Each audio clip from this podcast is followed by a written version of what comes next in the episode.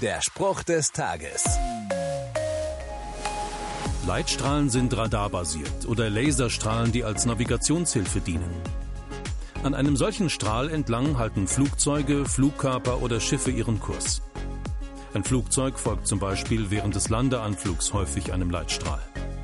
Der Strahl ist fest auf das Ziel ausgerichtet.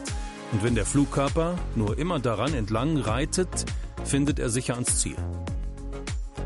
Wäre es nicht toll, es gäbe auch fürs Leben eine Leitstrahllenkung? Wieso gäbe? Das Beamriding ist ein uraltes und bewährtes Prinzip. In der Bibel verspricht Gott, ich will dich unterweisen und dir den Weg zeigen, den du gehen sollst. Ich will dich mit meinen Augen leiten. Der Spruch des Tages steht in der Bibel.